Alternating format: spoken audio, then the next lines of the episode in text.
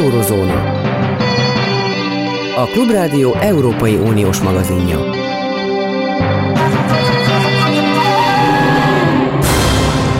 Jó napot kívánok, Zentai Péter vagyok.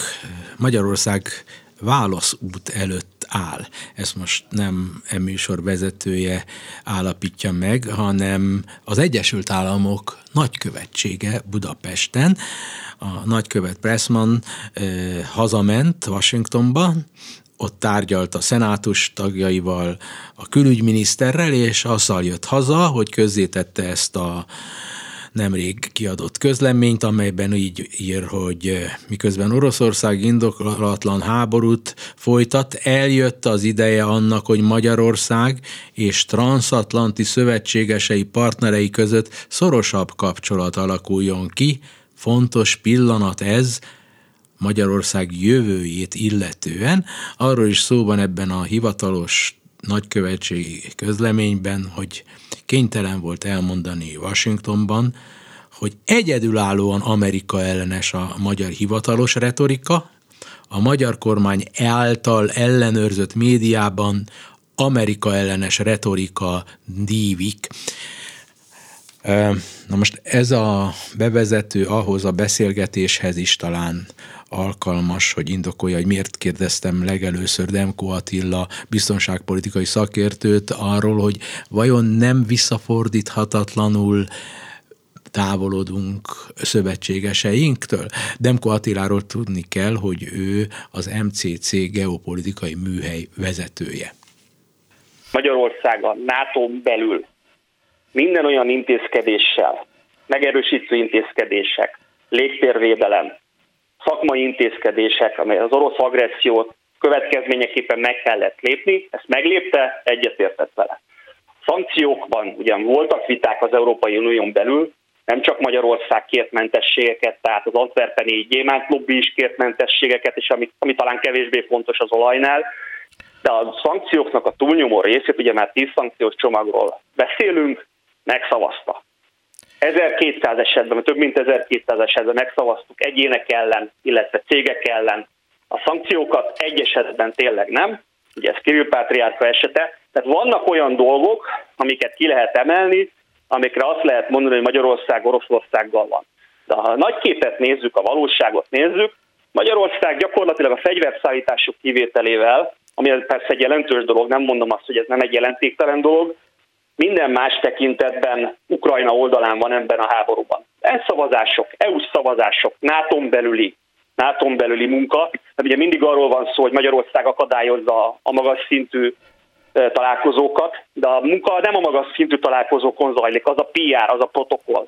Az alacsonyabb szintű bizottságokban, képzésben, mindenben ott vagyunk, sőt, mi magunk is képzünk ukrán katonákat, fogadunk ukrán sebesülteket. Tehát próbáljuk meg kicsit kevésbé érzelmekkel át, illetve hát ugye egy-egy dolgot kiragadva nézni ezt az egészet. A nagy képet tekintve Magyarország Ukrajna oldalán van, ebben a háborúban, illetve a NATO és az EU EU tagjaként viselkedik, az más kérdés, hogy vannak olyan kardinális kérdések, tényleg fontos kérdés az a tárgyalás, milyen előfeltételekkel, melyben nem ugyanaz a véleményünk. De senki nem mondja azt, hogy ez nem egy orosz agresszió. Ez egy orosz agresszió, ezt mondta a miniszterelnök, ezt mondta a köztársasági elnök, ezt mondta a külügyminiszter is. Világos. Akkor Miért van az, hogy ez a Magyarországon elterjedt, főleg az ellenzéki szellemiségű emberek körében elterjedt percepció, ez főpercepció nem csak olyan NATO és Európai Uniós tagállamokban, amelyek eleve más gondolkodásúak, mint a magyar kormány, hanem olyan nagyon hozzánk közel álló országokban is ez a percepció, mint Lengyelországban, a balti országokban, Finnországban, Svédországban, és sorolhatnám tovább. Tehát a fő, a kormányzati percepció ott kimondva is, meg kimondatlanul is az, hogy Magyarország letért a közös olyan útról, hogy ez nem egy egyéni dolog, ez az egész orosz-ukrán háború, hanem valami olyan speciális világnak szóló kihívás, amiben aki azonos értékrend alapján csatlakozott a NATO-hoz és az Európai Unióhoz, ott nem lehetne ilyenben külön útról beszélni. Nézd, én azt gondolom, hogy nagyon fontos egy szövetségen belül hogy legyen külön vélemény, legyen ördögügyvédje egy ország. És igen, Magyarország eljátsza azt, hogy igen, vagy nem eljátsza, megmondjuk azt, hogy mi a véleményünk, nyilván ez nem tetszik lengyel barátainknak, nem tetszik balti partnereinknek, de ahogy mondtam, miközben Magyarország nem ért egyet azzal, hogy Oroszország, tehát amit mondanak egyébként, tehát amit Valesza volt elnök is mondott, de amit mondanak komoly ma is aktív politikai vezetők, hogy Oroszország és a Putyin rendszer leváltása az egyetlen egy lehetőség. Ezzel például én szakértőként sértek egyet, mert hihetetlen veszélyeket rejt ez a gondolkodás. Én megértem a lengyel gondolkodást, megértem a balti gondolkodást, Nyilván ők közvetlenül veszélyeztetettek, hiszen a balti államokban nagy orosz kisebbség van, hosszú a határvonaluk, Lengyelország is közvetlenül határos. Tehát van egy geopolitikai eh, helyzet, meg van egy történelem, amit, amit tényleg ők nagyon érzelmesen élnek át, és hiába voltunk közel a lengyelekhez, mert tényleg ez a viszony azért ez romlott az elmúlt időszakban. A lengyelek számára a főfenyegetés Oroszország. Én ezt megértem, szerintem a magyar kormányzat is megérti. Lengyelország nyilván szeretné, ha többet tenne Magyarország, de én azt gondolom, hogy minden olyan alapvető dolgot, ami elvárható alapszinten, azt megtesz Magyarország. A fegyverszállítás az egyetlen egy olyan dolog, amit Magyarország nem tesz meg, bár egyben egyébként nem vagyunk egyedül az EU-ban, Ausztria sem szállít fegyver. Tehát nem vagyunk teljesen egyedül ebben, illetve azt kell látni, hogy a NATO nem kért ilyet a tagállamoktól, tehát nincs, nem, nem, ült le, eh, nem ültek le a NATO-ban azt, hogy most minden ország kötelezően szállítsa fegyet, föl sem merült ez ilyen követelésként, vagy kérdésként a NATO üléseken.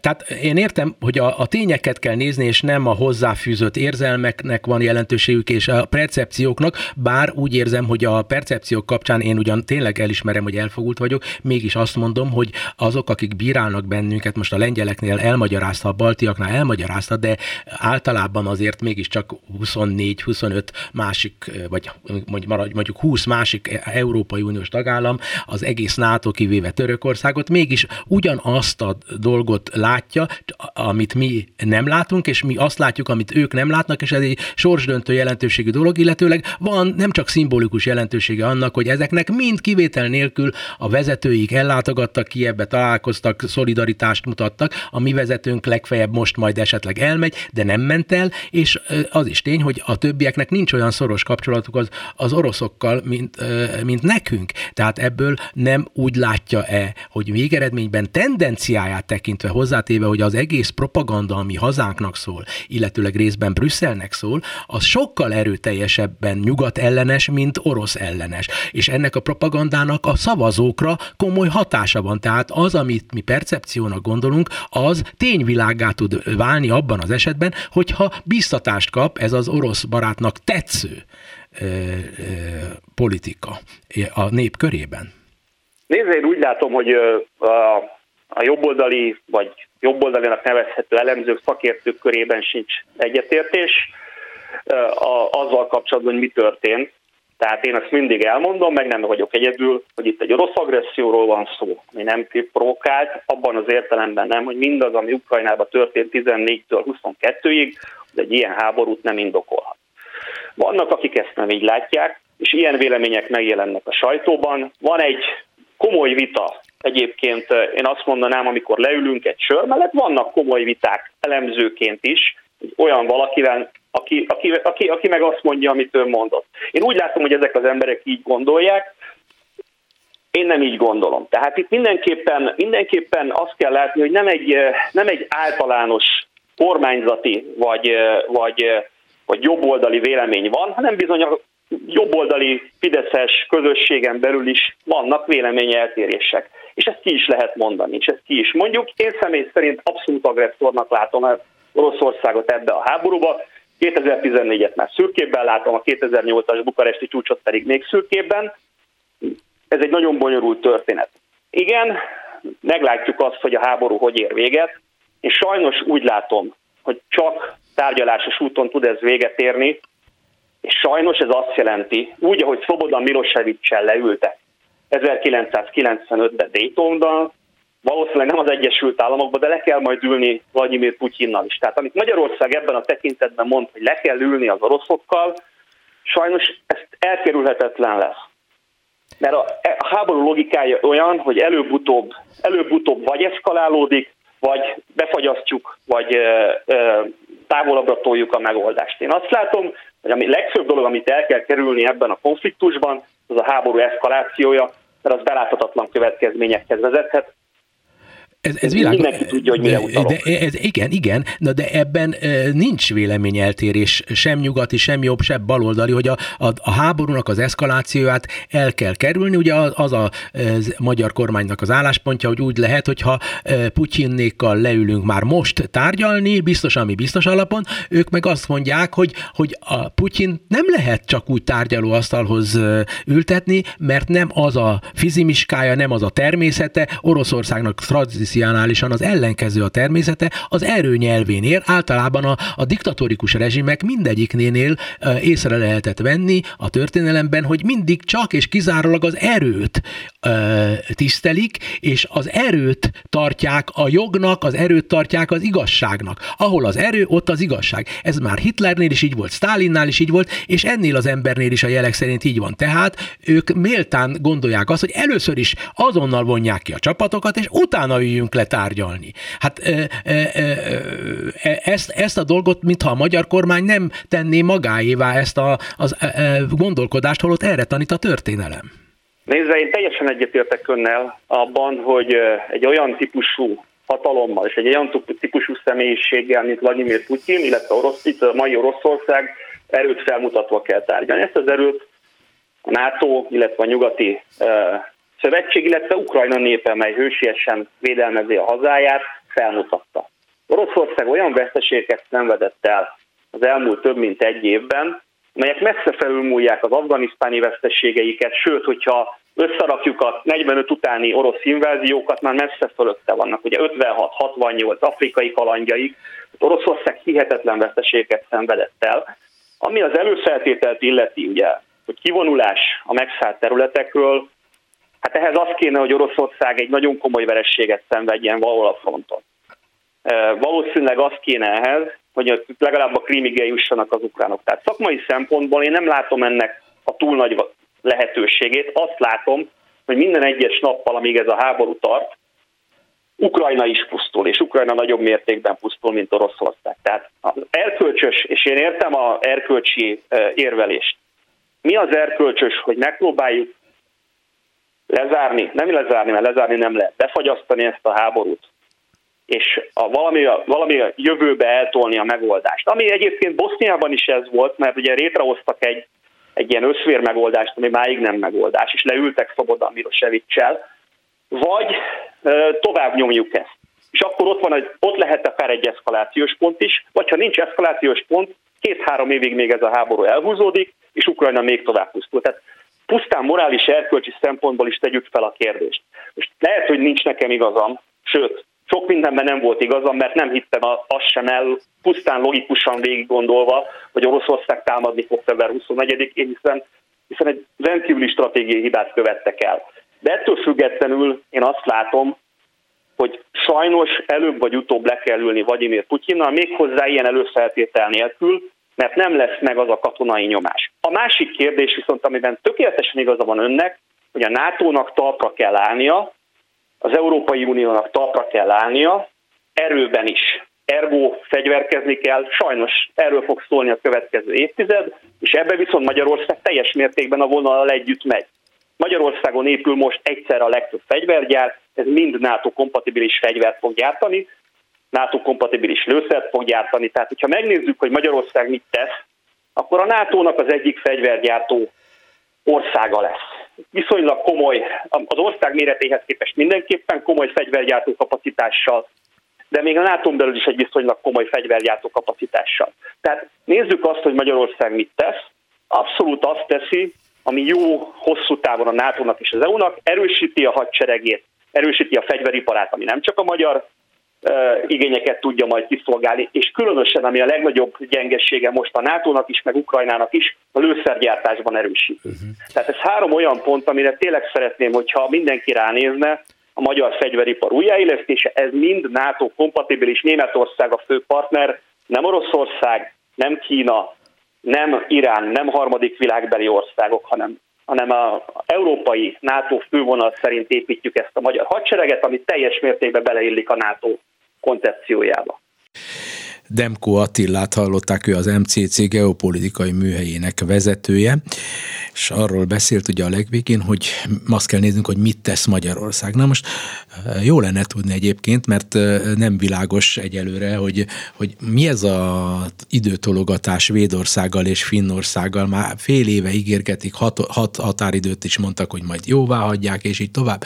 Továbbá itt van előttem az a hír, amit eh, félhivatalos hír, de senki nem tudná cáfolni, hogy az a bizonyos magyar küldöttség, amelyről azt mondták, hogy parlamenti küldöttség, valójában nem az volt, és valójában csak egy Fidesz küldöttség volt de facto, holott azt mondták, hogy ezt teszik, hogy a magyar parlament küldöttség elmegy vizsgálódni Svédországba, Finnországba. Nos, ez a Svéd, Svédország területén a magyar nagykövetség eh, épületében egy új náci vezetővel is találkozott, és az új náci vezető az ugyan nincs e, benne a hivatalos parlamentben, a svéd parlamentben, de az ő késő pártja, amely nem nevezhető nácinak, de szélső jobboldalinak simán, azoknak a vezetőivel volt egy találkozó. Hende Csaba és társai találkoztak ezzel sem Hende Csaba Facebook lapján, sem másnak a hivatalos lapján, az országgyűl, sehol nincs ennek nyoma egyáltalán jó fele nyomozok, és jót mondok, igaz ez? Kérdezem Dragos Erzsébet,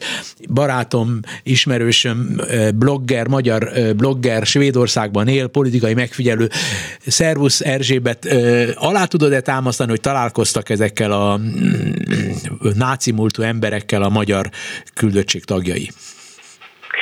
Üdvözöllek, és üdvözlöm a hallgatókat is. Igen, ez megtörtént mégpedig azon a napon, amikor a svéd parlament elnöke is fogadta ezt a magyar delegációt. Tehát aznap a magyar delegáció négy tagja, és a svéd demokraták, új náci párt négy parlamenti képviselője a magyar követségen tartottak egy megbeszélést. Uh-huh. Egy ponton hozzá kell tennem, hogy az SD a Szlária Demokratena nevű új náci párt bent van a parlamentben, én már 13.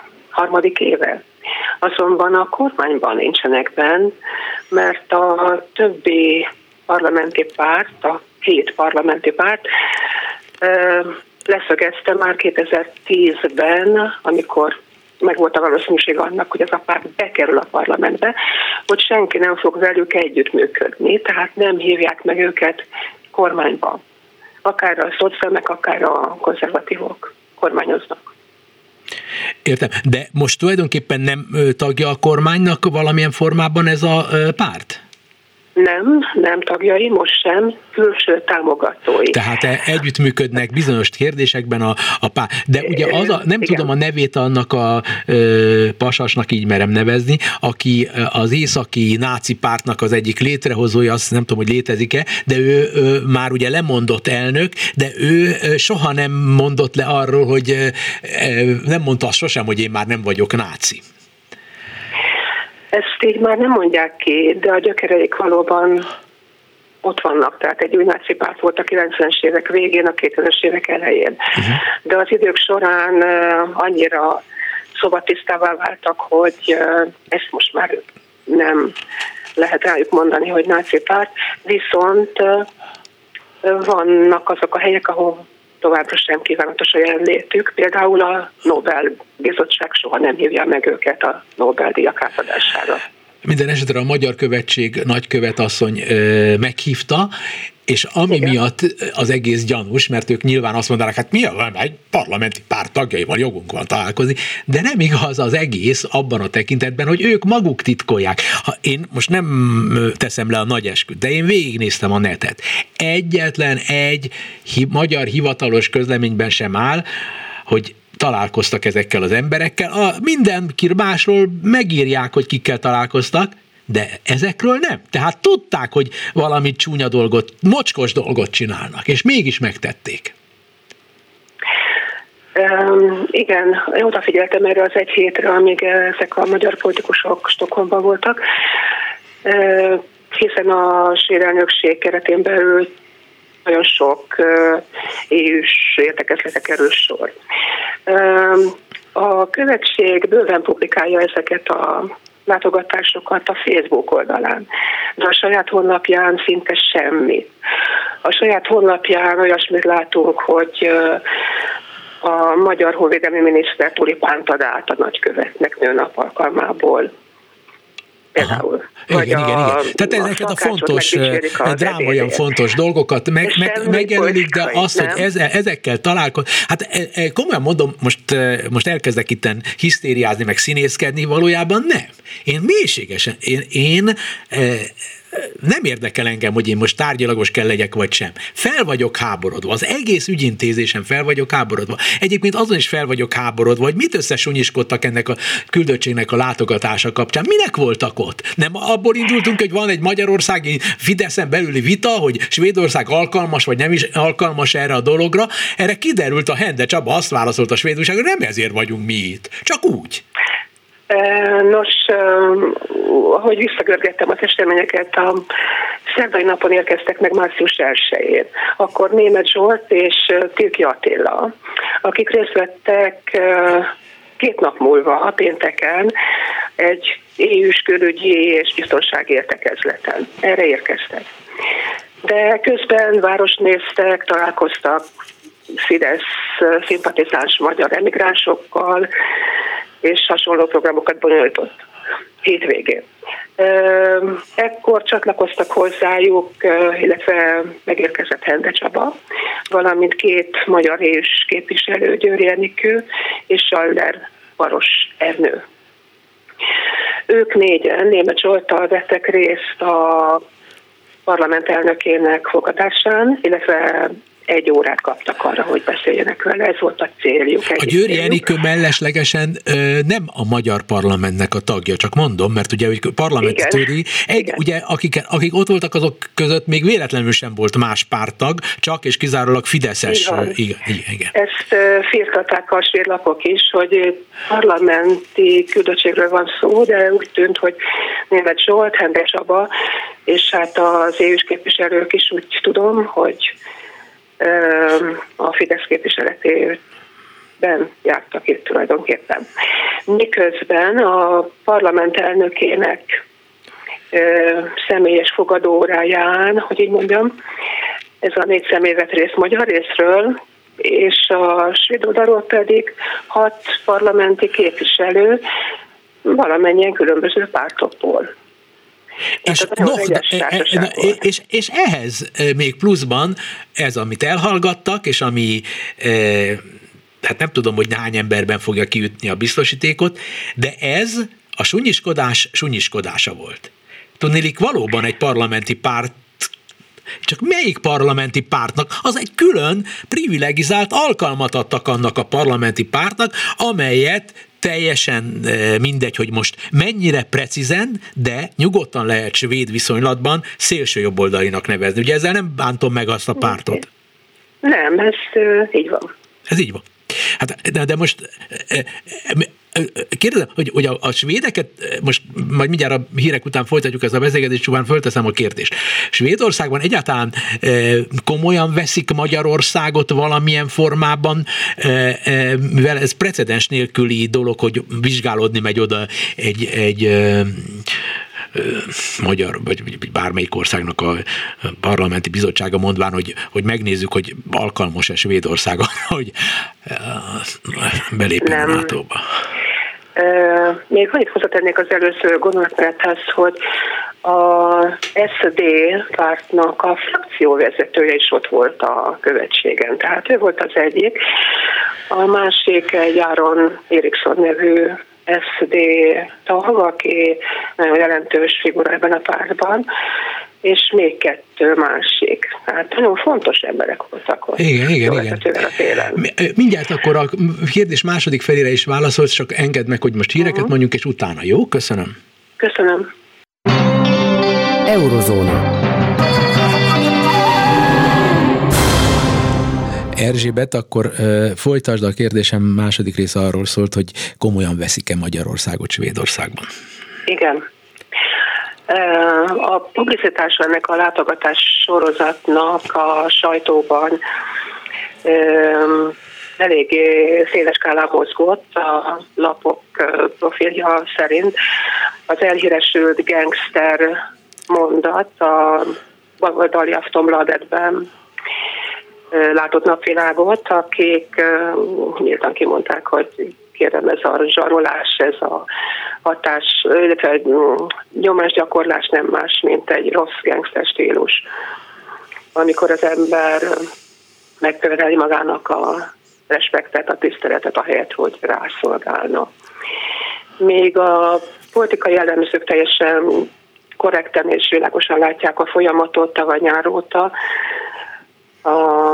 amikor is Svédország és Finnország bejelentette, hogy szeretnének a NATO tagjai lenni, az orosz háború árnyékában ugye ez aktuálissá vált, annak ellenére, hogy Svédország 200 éves semlegességet ad fel ezzel, de határozottan igen be akarnak lépni, és a finnek annál is inkább, mert nekik sokkal rosszabb tapasztalataik vannak, sokkal frissebbek. Mm. Egy politikai jellemző Gunilla Heiroff, aki EU-ügyekkel és NATO ügyekkel foglalkozik a külügyi intézetnél, úgy foglalta össze a magyar magatartást, hogy szűk erpokaram ellen, ami azt jelenti, hogy szopogatják a cukorkát, ahelyett, hogy összelegnek és legelnék. Uh-huh. Hát, hogy nyolc hónapja húzzák ezt a válaszadást, ami úgyis nyilvánvaló, nem tettnek más, mint és Svédország így is úgy is, mint ahogy ez teljesen nyilvánvaló, hogy, hogy nem Magyarországon fog múlni, de az, hogy, hogy mi úgy csinálunk, mint hogyha meg lennénk sértve, és hogy mi csicskáztathatunk valakiket, akik úgymond állandóan bennünk bánt, minket bántanának. Hát ez egy, egy abszurditás Igen. az egész úgy, ahogy van, de és, és, és, és, és ilyen ősi reflexeket hoznak elő az emberekből, hogy bántják a magyart körülbelül ezen a szinten eh, eh, tájékoztatják a magyar közvéleményt, mert ugye ez nem a svéd közvéleményről Igen. van szó, ez egy, egy, teljes mulatságnak is nevezhető, egy, egy, egy vígjátékba való az egész úgy, ahogy van. De Magyarországot nem azért bántják, mert a magyarokat bántják, hanem a magyar kormánynak az ilyenfajta magatartása miatt bírálják másút. És, és az, hogy hülyítik az embereket például azzal, hogy a, elmegy az a küldöttség a, a nácikhoz, vagy a nácik volt náci emberekkel találkozik, és ezt elhallgatják. Hát ezért érdemli Igen. meg Magyarországnak a kormánya a bírálatokat. Ez az a magatartás. Igen, hát a parlament elnökével egy óra időtartamban találkoztak, a követségi vacsora biztos tovább tartott. De több, na, többet szántak négy darab új nácinak a, a, a való titkos tárgyalásra, mint a, a, a, a svéd parlament elnökére. Bravo, mindjárt tapsolni Nagyjából. fogok. Bravo. A közélemény, tehát az átlagember nem foglalkozik ezzel, de amit a újságban látunk, az tükrözi Igen. elég jól a, az emberek véleményét, tehát nem érti senki, hogy miért volt itt ez a küldöttség, nem érti senki, hogy miért ülnek hét hónapja ezen a döntésen a magyar parlamentben, ha ez így igaz. Igen. És pláne nem értik, hogy miért hozakodnak itt elő azzal, miután elhagyták a házelnök irodáját, hogy ó, milyen boldogok vagyunk, milyen remek beszélgetés volt, és mindenki. Hát, egyszer, egyszerűen e, e, ezt az egészet megcsinálták a magyar állampolgárok pénzéből egy cirkuszt, jól érezte magát Hende Csaba és Német Zsolt, igen. és utána pedig elmentek vacsorázni a magyarokkal, jókat ettek, jókat ittak, biztosan átülegették egymást, hogy milyen jók vagyunk, Aj, de olyan jó, jól megmondtuk nekik. Nagyon jó. Hát én Erzsébet nagyon szépen megköszönöm, hogy rendelkezésre álltál minden jót kívánok neked. Köszönöm én is hasonlókat. Gábor, Nagy Gábor, akivel megpróbálok nem ilyen hangnemben beszélni, hanem érdemének megfelelően úri emberként próbálom magamat visszafogni. Szervusz Gábor! Szervusz Péter! Gábor, kérlek szépen azzal indítottam ezt a műsort, hogy, hogy a magyar nagy a magyarországi amerikai nagykövetség eléggé e, példátlanul kemény hangon e, ment neki tulajdonképpen a magyar kormánynak, e, miután a nagykövet ott volt Amerikában, e, panaszkodott a szenátusnál, panaszkodott a külügyminiszternél, és kérdezem tőled, most megfordítva a dolgot, ennek ott Amerikában valamilyen belpolitikai jelentősége lehet, hogy ők most úgy bent a Washingtonban a magyar nagykövet árulkodik, mert az amerikai nagykövet, a budapesti amerikai nagykövet árulkodik Washingtonban, ennek van ottani belpolitikai jelentősége szerinted? Először is korrigálnék egy kifejezést, a nagykövetek nem árulkodnak Washingtonban, arról, hogy mi történik az országban, ahol az Egyesült Államokat, illetve az amerikai elnököt képviselik. Az amerikai nagykövet rendszeresen találkoznak a külügyminiszterrel és beszámolnak arról, hogy mi történik abban az országban. Eh, ahol ők vannak, tehát árulkodásnak semmiképpen nevezném, ezt bízva majd a kormány médiára. Eh, igazándiból arról van szó, hogy amit a közlemény is hangsúlyozott, hogy eh, Magyarországnak, illetve a magyar kormánynak bizonyos fokig elfogyott az ideje arról, hogy döntenie kell, hogy hova áll marad a NATO lojális tagja, vagy pedig kikacsingat Oroszország felé. Ez az üzenet abból, amit Pressman tárgyalt Washingtonban, a szenátusi politikusokkal és Anthony Blinken külügyminiszterrel, és ez az üzenet, amit a közlemény megfogalmaz, ennek van egy biztonságpolitikai és egy belpolitikai oka is valóban. A biztonságpolitikai oka az, hogy mindenki arra számít, hogy ahogy kitavaszodik, indul egy orosz offenzíva, és akkor kifejezetten fontos lesz, hogy a NATO egységet mutasson ebben az ügyben. Egy másik nemzetközi oka az, amiről az előbb beszélgettél, hogy Washingtonban elegük van abból valószínűleg, hogy Magyarország húzza halasztja a szavazást Finnország és Svédország NATO csatlakozásáról. A harmadik ok pedig valóban belpolitikai, elindult az elnökválasztási kampány, és az is világossá vált a Pressman és a amerikaiak által emlegetett magasrangú, amerik, magasrangú magyar tisztviselők megszólalásaiból, hogy ők a republikánusokra tették a tétjeiket. Egyébként úgy figyelemmel kíséred a, az amerikai-európai kapcsolatokat, az amerikai és Ázsia közötti kapcsolatokat. Tapasztalsz olyat, hogy valamelyik, pláne szövetséges tagállamban a kormányok leteszik a tétet vagy Trump mellett, vagy Biden mellett? Tehát ilyenhez, ilyen, ilyet ismersz, ilyen történetet? Um, nem illik igazándiból kormányfői szinten, politikusi szinten a szimpátiájukat ki tudják eh, és ki is szokták fejezni.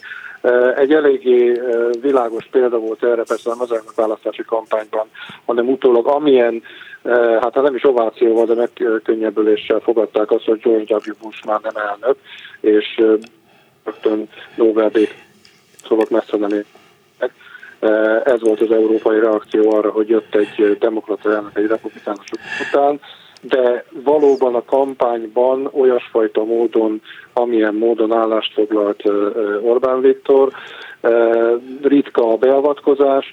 Hozzáteszem, amikor 2016-ban folyt az elnökválasztási kampány, és, és Trump és Hillary Clinton vívott az amerikai elnökjelöltségről, akkor is érkeztek Európából üzenetek, másfajta üzenetek, mint ami Budapestre érkezett, arról, hogy hát inkább jobb lenne, hogyha Hillary Clinton lenne az elnök, de ezek, hogy mondjam, a protokollban visszafogottabb üzenetek voltak, mint amit Magyarország képvisel, például azzal, hogy a szípeken rendszeresen most már részt vesz, sőt, otthont is adott egy külföldi szípek konferencián. A szípeket lefordítanád a, azoknak a hallgatóknak? A szípek az a, az a, bocsánat, a, szípek az a republikánus párt konzervatív szárnyának egy ilyen jamboria összejövetele tanácskozása, Eh, amit rendszeresen tartanak, és így már külföldön is tartanak, volt Japánban is, és eh, volt Magyarországon is. Mellesleg, ha jól tudom, most Novák Katalin elment az ENSZ közgyűlés után London Floridába, és eh, csak azért, hogy egy potenciális elnökjelöltel, de republikánus potenciális elnökjelöltel találkozzon. Uh-huh. És a, a, a, aha, nem találkozott ugye akkor ö, ö, ö, viszont Trumpal. Ha, ha Aki szintén Floridában van, már a lágóban, tehát nagyon sokat nem kellett volna utazni a eh, Novák Katalinnak ahhoz, hogy meglátogassa Donald Trumpot is.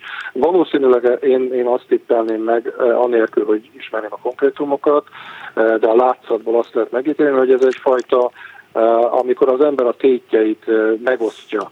Mm. Tehát az nyilvánvaló, hogy a jelenlegi magyar kormány az arra játszik, hogy 2024-ben Joe Biden vagy a demokrata elnök jelölt, hogyha lesz helyette valaki vereséget szenved, és jönnek a republikánusok, és egyelőre úgy néz ki, hogy ez a republikánus elnök jelölt az lehet akár Trump, aki, akit nem győzünk dicsérni, és aki most egy könyvében megemlékezik arról, hogy milyen jó viszonya volt Orbán de lehet akár Ron DeSantis is, ahova a magyar államfő ellátogatott, miközben a szépeken pedig, ami alapvetően egy trumpista rendezvényi alakult át, gyakorlatilag a magyar kormány közeli alapjogokért központ vezetője vett részt. Tehát én inkább azt mondanám, hogy a téteket megosztotta ebben az értelemben a magyar kormány.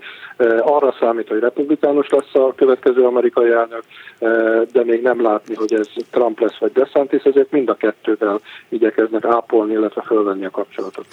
És szerinted, most ez természetesen nem az számít, hogy te mit gondolsz, hanem csupán, bár az tiszteletre méltó számunkra, mert nyilván jól ismered az amerikai Egyesült Államok belső helyzetét, de hogy látod összevetve a különböző olvasmányaid és személyes élményeid alapján, hogy, hogy egy 84, nem tudom, hány éves lesz 24-ben a Biden, nem is tudom.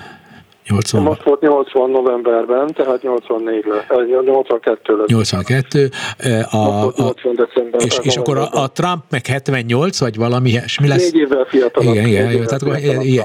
jó, tehát azt nem lehet mondani, hogy egy véntrotli és egy másik véntrotli, mert igazságtalan eleve a véntrotlizás, de azért Amerika fiatalabbat érdemel. Tehát, hogy gondolnám én, de, de most ez, ez, ez nem is a korkérdés, hanem hanem hogy eléggé egyértelműnek látszik, hogy, hogy, hogy áram, tehát hogy egy, egy kemény, kemény, kemény dolgokat csinál a Biden, jött neki segítségül, hogy úgy mondjam, ez a háború is, és a Trump is eléggé egyre keményebb, tehát itt most olyanok, mint hogyha idős emberek keménykednének egymással. Hol, hol tart ez a meccs?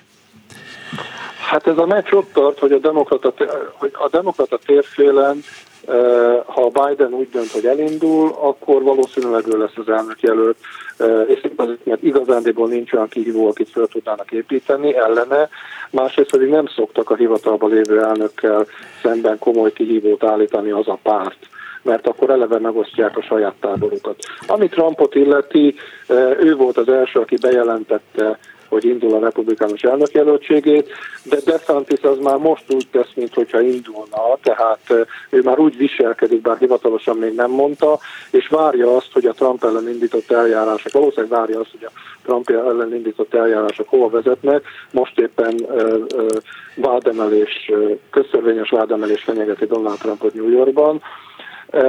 Ezek tovább erodálhatják Trump amúgy egyébként megkopott népszerűségét, tehát igyekeznek a pénzemberek és a politikusok is elsasszézni Trump ellen, mert valójában nem szeretnék, hogyha ő lenne az elnökjelölt, mert a közvéleménykutatások azt mutatják, hogy egy újabb Trump-Biden párharcban megint alul maradna Donald Trump. Ezek a közvéleménykutatások természetesen bő másfél évvel a bocsánat, elnökválasztás előtt, tehát bármi megtörténhet még addig.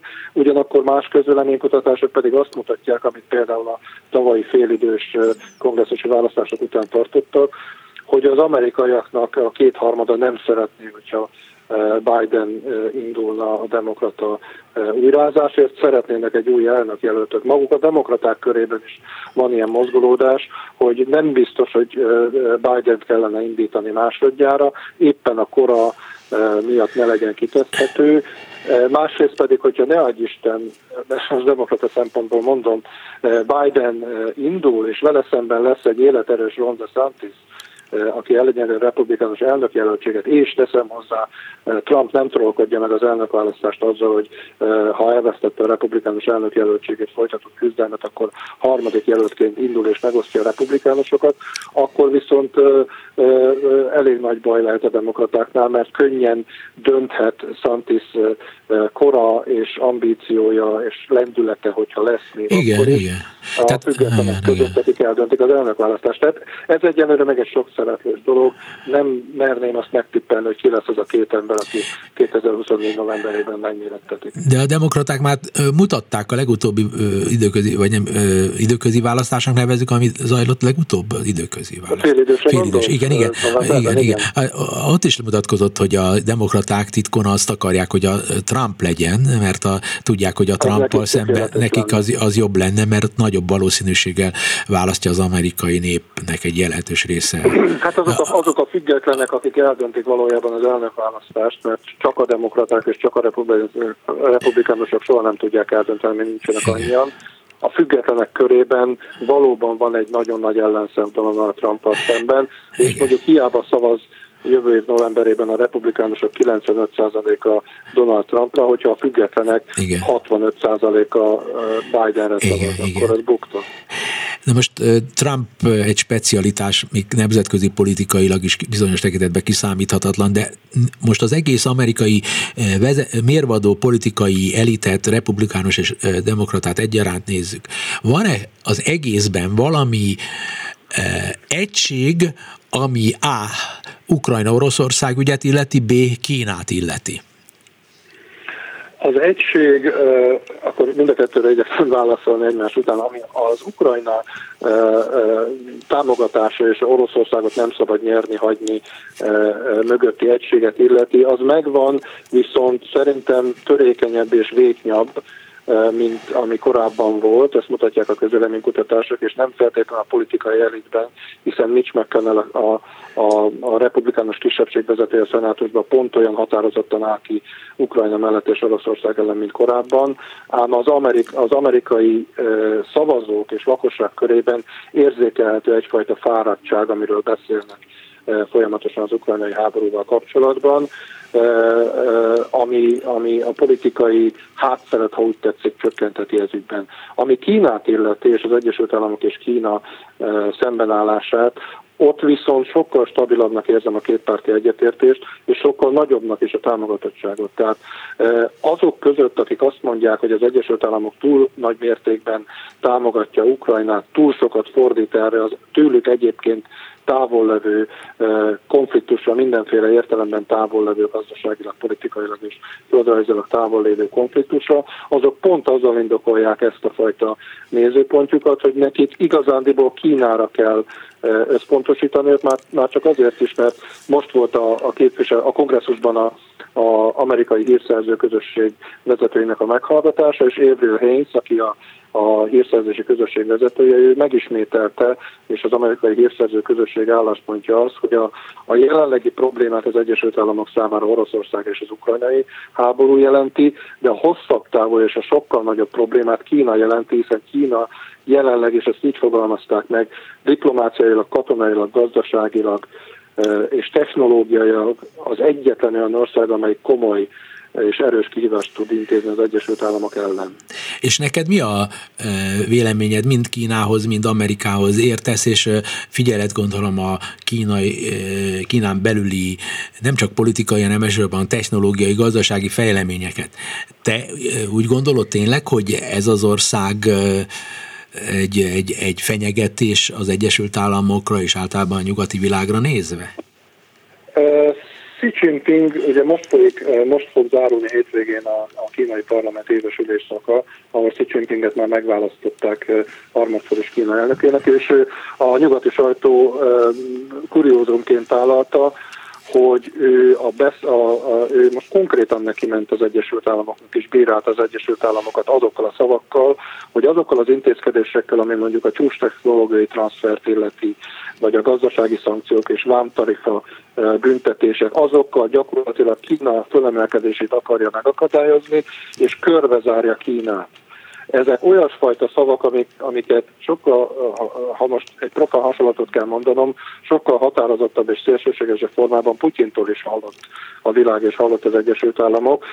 Kína természetesen óvatosabb, Xi természetesen óvatosabb, de valóban ez is arra mutat, hogy Kína megfogalmazott egy kihívást, és úgy viselkedik, mint az Egyesült Államok kihívója, és Washingtonban most szerintem azon gondolkoznak, hogy mi a teendő akkor, hogyha Kína és Oroszország eh, tovább közeledik egymáshoz, és kialakul egy olyan multipoláris világ, amit, ami felváltja azt a fajta eh, unipoláris világot, ami a hidegháború vége után kialakult.